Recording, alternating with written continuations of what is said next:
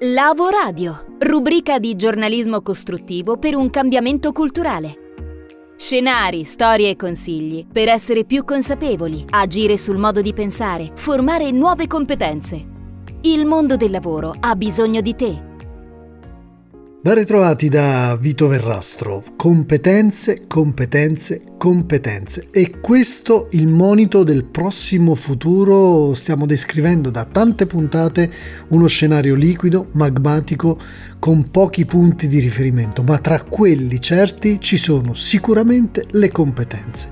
E non parliamo solo di competenze specialistiche, quelle che sono riferite all'innovazione, alla trasformazione tecnologica che pure sta arrivando come una grandissima onda ad invadere ancora di più le nostre vite e i nostri lavori, ma anche le competenze di base. Ecco, io lo immagino così, il posto di lavoro, se ancora lo vogliamo definire così, al centro di una serie di cerchi concentrici alla cui estremità ci sono proprio le competenze di base, quelle umane, quelle comportamentali, ma per definirle meglio rispetto anche ai processi che avvengono all'interno delle aziende andiamo di nuovo a Milano dove è stata presentata la RCS Academy e tra gli ospiti c'era Marco Alverà amministratore delegato di Snam, una delle grandi aziende italiane.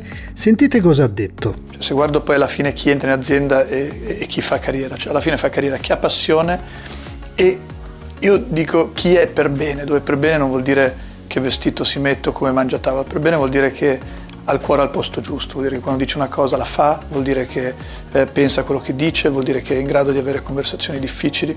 Queste sono caratteristiche che servono sia per il capo che anche per il giocatore di squadra, servono sempre di più al capo e sempre di più al giocatore di squadra perché col, col digitale l'azienda perde eh, la, diciamo, la, struttura gerarchica tradizionale, quindi le informazioni sono, eh, devono essere sempre più accessibili, sempre più diffuse. Allora questo avere il cuore al posto giusto in qualche modo si può misurare, così come negli anni 50 misuravamo l'IQ.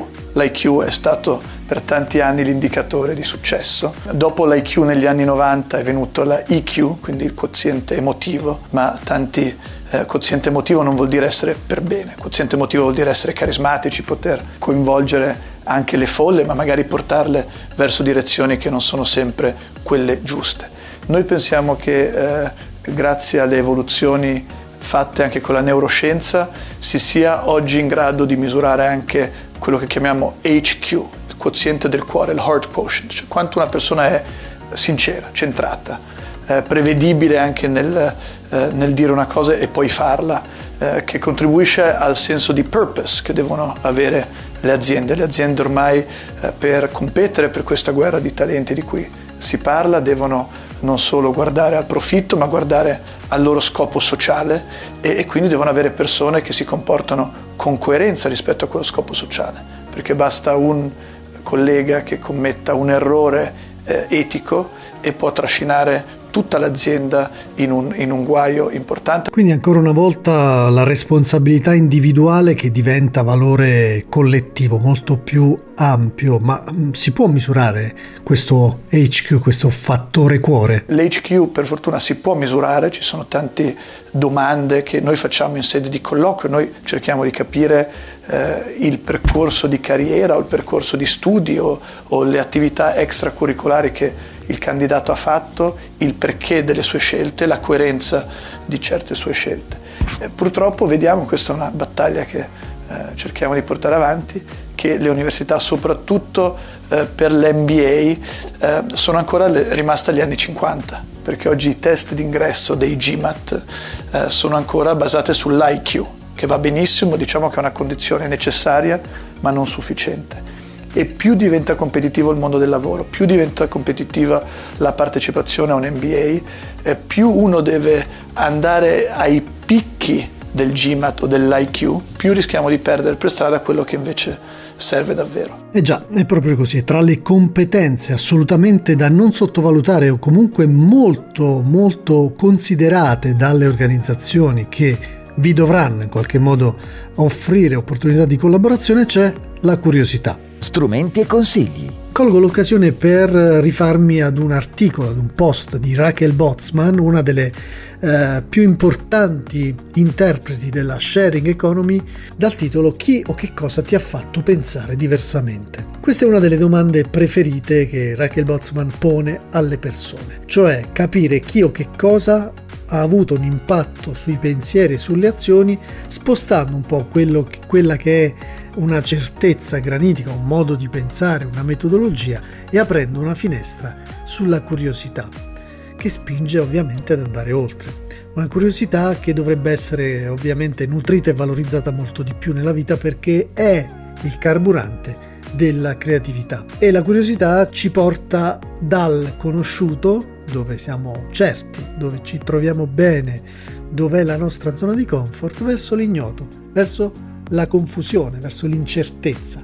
Se pensiamo che però è l'incertezza il tema che oggi è fondamentalmente intorno a noi per tutto quello che vediamo, dovremmo capire che probabilmente dovremmo affrontare questo percorso invece di rifiutarlo come facciamo oggi. Vince chi lascia il certo per l'incerto. Andiamo ad analizzare perché. Intanto perché questo genera confusione e incertezza verso una nuova certezza cioè verso un luogo in cui creiamo nuove connessioni anche utilizzando vecchie idee, perché pezzi di conoscenza si combinano e generano qualcosa di nuovo. Quindi Raquel Boltzmann dice per sviluppare una profonda conoscenza e diventare un esperto in qualsiasi cosa devi affrontare questo processo più e più volte, cioè curiosità più processo, dal certo all'incerto, diventa competenza ci dà quattro consigli Raquel Botsman che io voglio riportarti. Eh, se stai cercando di iniettare più curiosità nel tuo lavoro, dice Raquel, trovo utile cercare persone che possono aiutarti a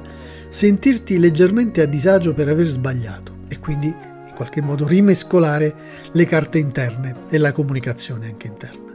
Vedere qualcosa di normale in un modo nuovo, portare il tuo lavoro nell'ignoto o farti venire voglia di imparare in modo diverso possiamo fare come fa lei, cioè scavare, andare ad esplorare nel lavoro di artisti, giocatori di poker, psicoterapeuti, filosofi o altre mille professionalità per cercare di comprendere le loro visioni del mondo su temi come rischio, convinzioni, vulnerabilità, inganni, abitudini.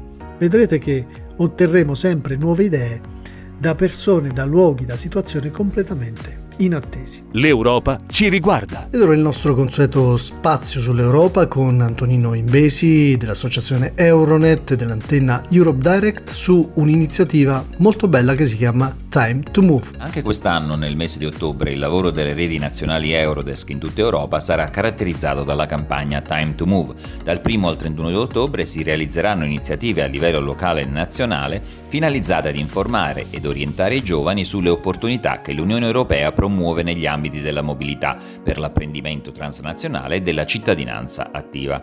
Quest'anno Time to Move sarà una raccolta di eventi online e in presenza in tutta Europa. Le attività sono organizzate, come detto, dagli operatori della rete Eurodesk che forniranno una guida personalizzata sulle opportunità internazionali.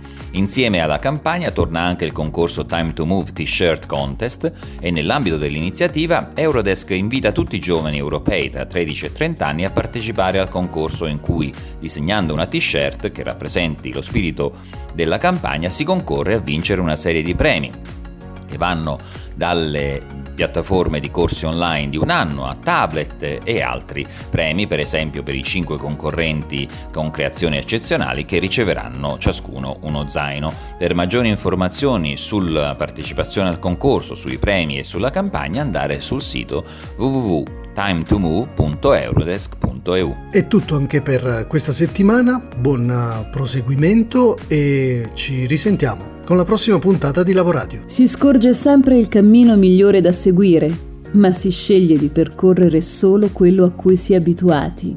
Paolo Coelho. Per approfondimenti, percorsi informativi e formativi personalizzati, scrivici a info-lavoradio.com. Con noi, nel tuo futuro.